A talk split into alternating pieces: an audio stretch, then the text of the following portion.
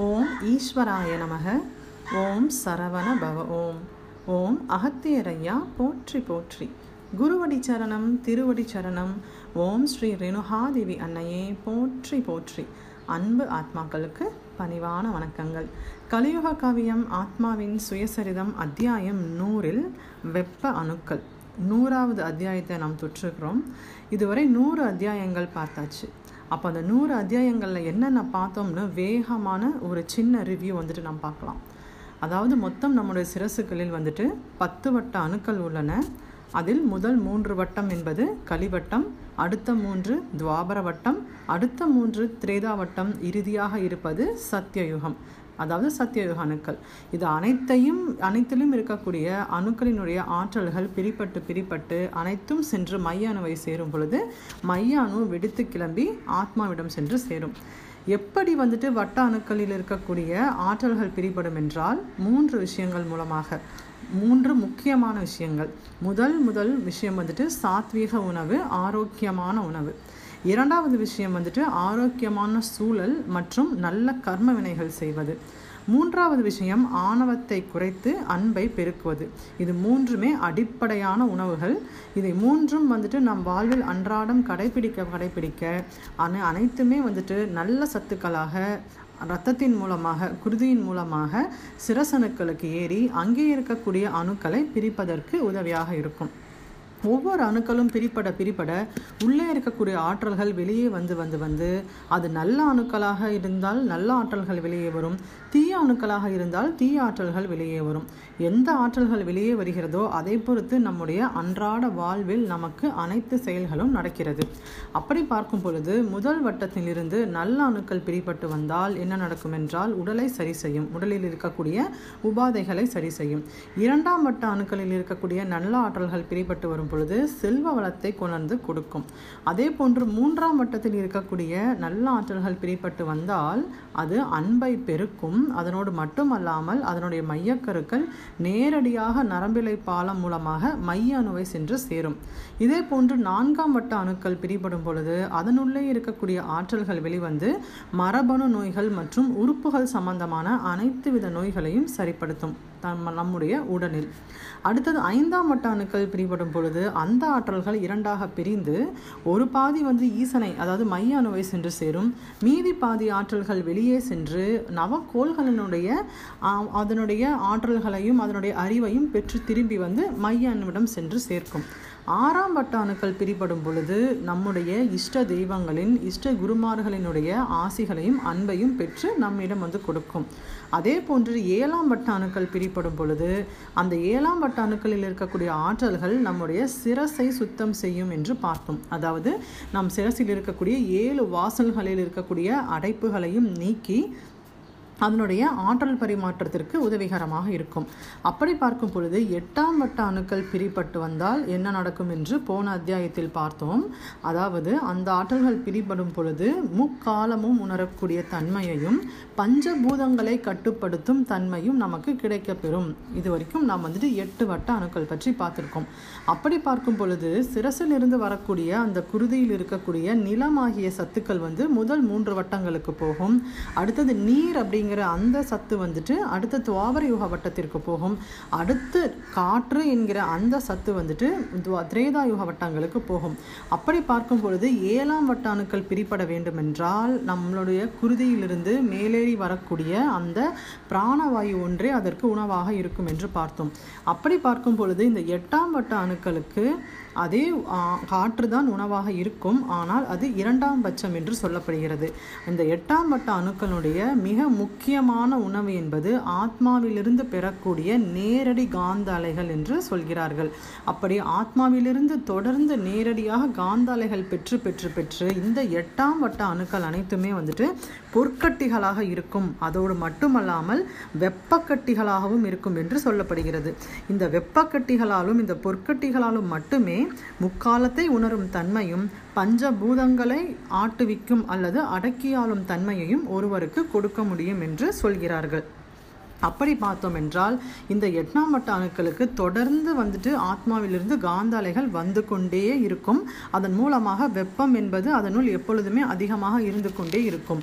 எப்பொழுது குருதியின் மூலமாக பிராணவாயு வந்து அந்த அணுக்களை தொடுகிறதோ அந்த நேரமே அதனுடைய ஆற்றல்கள் அனைத்தும் பிரிபட ஆரம்பித்து உள்ளே இருக்கக்கூடிய ஆற்றல்கள் வெளியே வந்து அதனுடைய செயல்பாட்டை செய்ய ஆரம்பித்துவிடும் என்று சொல்கிறார்கள். ஏனென்றால் அதனுடைய நரம்பிலைகள் மூலமாக மட்டுமே இந்த மையக்கருக்கள் வெளியே செல்லும். அப்போ நரம்பிலைகள் அனைத்தும் வந்துட்டு உயிர் பெற வேண்டுமென்றால் குருதி வந்துட்டு மிக மிக அவசியம். அந்த ஒரு காரணத்திற்காகவே குருதி வந்து இந்த எட்டாம் வட்ட அணுவை அடைய வேண்டும். அப்படி குருதி வந்து எட்டாம் வட்ட அணுவை அடையும் பொழுது நரம்பிலைகள் அனைத்தும் உயிர் பெறும். அதன் மூலமாக இதன் உள்ளே இருக்கக்கூடிய ஆற்றல்கள் வெளிவந்து பஞ்சபூதத்தையும் அடக்கியாளும் சக்தியை பெறும் என்று சொல்லப்படுகிறது. அதாவது ஆத்மா வந்துட்டு மேலே இருக்கக்கூடிய ஈசனிடமிருந்து நேர்மறை காந்த ஆற்றல்களை பெறுகிறது. அதன் அந்த ஆத்மா அதை உறிந்து அதன் கின் அதன் பின்பு ஒற்றை அணுவிற்கும் தலைமை சுரபிக்கும் கீழே இருக்க வட்ட அணுக்களுக்கும் கொடுக்கும் பொழுது அது எதிர்மறை ஆற்றலாக மாறி வருகிறது. இந்த ஒரு ப்ராசஸ் நடக்கிறதுக்கே வந்துட்டு எட்டாம் வட்ட அணுக்கள் வந்துட்டு மிக மிக உதவிகரமாக இருக்கிறது என்று சொல்கிறார்கள். ஒன்பதாம் வட்ட அணுக்களை விட எட்டாம் வட்ட அணுக்களே அதிகப்படியான ஆத்மாவிலிருந்து வரக்கூடிய அந்த காந்தாலைகளை ஈர்க்கிறது. அதனால் இந்த ஒவ்வொரு வெப்ப கட்டிகளுமே வந்து சிறு சிறு சூரியனுக்கு எது அதாவது சிறு சிறு சூரியனாகவே செயல்படும் என்றும் சொல்லப்படுகிறது. அப்படி பார்க்கும் பொழுது எப்படி இந்த எட்டாம் வட்ட அணுக்கள் பஞ்சபூதங்களை அடக்குகிறது என்று சொல்லப்பட்டுள்ளது. அப்போ முதல் முதலில் பார்க்கும் பொழுது இந்த வெப்பக்கட்டிகள் என்ன செய்யும் என்றால் முதல் வட்டத்திலிருந்து மேலே முதல் வட்டத்திலிருந்து தன்னுடைய ஆற்றல்களை பிரித்து எடுத்துவிட்டு உறங்கிக் கொண்டிருக்கக்கூடிய அந்த அணுக்களை சூடேற்றி இலக வைக்கும் இறுக வைக்கும் என்று சொல்கிறார்கள். அப்படி அந்த அணுக்களை எல்லாம் இறுக வைக்க வைக்க வைக்க அங்கே வந்து ஒரு வெற்றிடம் தோன்றும் என்று சொல்லப்படுகிறது. எங்கெல்லாம் வெற்றிடம் தோன்றுகிறதோ அங்கெல்லாம் ஒரு புது ஆற்றல் பரிமாற்றம் நடக்கும் என்றும் ஒரு புது ஆற்றல்கள் அங்கு வந்து சேரும் என்றும் நம்முடைய வேத நூட்களிலே வந்துட்டு நம்முடைய முருகப்பெருமான் சொல்லியிருப்பார். அப்போ வெற்றிடம் என்பது மிக மிக உயரிய ஒரு நிலை.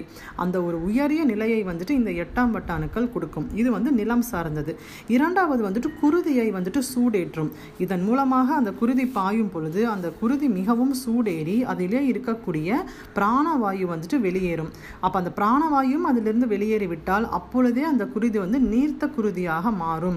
எப்பொழுது வந்துட்டு ஒரு குருதி நீர்த்த குருதியாக மாறுகிறதோ அந்த குருதி மட்டுமே சத்தியயுக அணுக்களையும் அடையும் அதை தாண்டி மைய அணுவையும் அடையும். அப்போ ஒரு குருதியை வந்துட்டு நீர்த்த குருதியாய் வந்துட்டு செய்வதற்குமே இந்த வெப்பக்கட்டிகள் அதாவது எட்டாம் வட்ட அணுக்கள் மிக மிகவும் அவசியம் என்று சொல்லப்படுகிறது. அதன் பின் காற்று. அதாவது அதாவது ஏழு வாயில்கள் வந்துட்டு நம்மளுடைய சிரசில் வந்துட்டு பிரிந்த பின்பு அதன் மூலமாகவும் பிராணக்காற்று உள்ளே வரும். மற்றபடி நம்முடைய குருதியிலிருந்தும் பிராணக்காற்று வரும். இந்த காற்றுகளை வந்துட்டு இந்த எட்டாம் வட்ட அணுக்களை மிகவும் வெப்ப காற்றாக மாற்றுகிறது. நாம் முன்றே முன்பே பார்த்தது போல் ஆத்மாவிலிருந்து காந்த அலைகளை வந்துட்டு வட்ட அணுக்களுக்கு செலுத்த வேண்டுமென்றால் நேர்மறை ஆற்றல்களை எதிர்மறை ஆற்றல்களாக மாற்ற வேண்டும். அந் அவ்வாறு மாற்றுவதற்கு இந்த வெப்பக்காற்று மிக மிக அவசியம். அப்போ அந்த வெப்பக்காற்று வெப்பத்தையும் கொடுக்கக்கூடியது வந்துட்டு இந்த எட்டாம் வட்ட அணுக்கள். இவ்வாறு வெப்பத்தினுடைய ஆற்றல்களை கொண்டு நிலம் நீர் காற்று இதை மூன்றையுமே வந்துட்டு ஆகாயத்திற்கு அனுப்பும் ஒரு மாபெரும் வேலையை இந்த எட்டாம் வட்ட அணுக்கள் செய்கிறத என்று சொல்கிறார்கள். அப்போ இப்பொழுது இது மூலமாகவே வந்துட்டு பஞ்சபூதத்தை வந்துட்டு அடக்கும் ஆற்றல்களை வந்து எட்டாம் வட்ட அணுக்கள் பெற்றுள்ளன. இது அனைத்துமே வந்துட்டு நம் சிரசிற்கு உள்ளே நடக்கக்கூடிய சில விஷயங்கள். இதுவே வெளிவாழ்வில் எவ்வாறு இந்த எட்டாம் வட்ட அணுக்கள் பிரிப்பட்டு வந்தால் அந்த ஆற்றல்கள் வெளிவாழ்வில் எவ்வாறு பிரதிபலிக்கும் என்றும் சொல்லப்பட்டுள்ளது.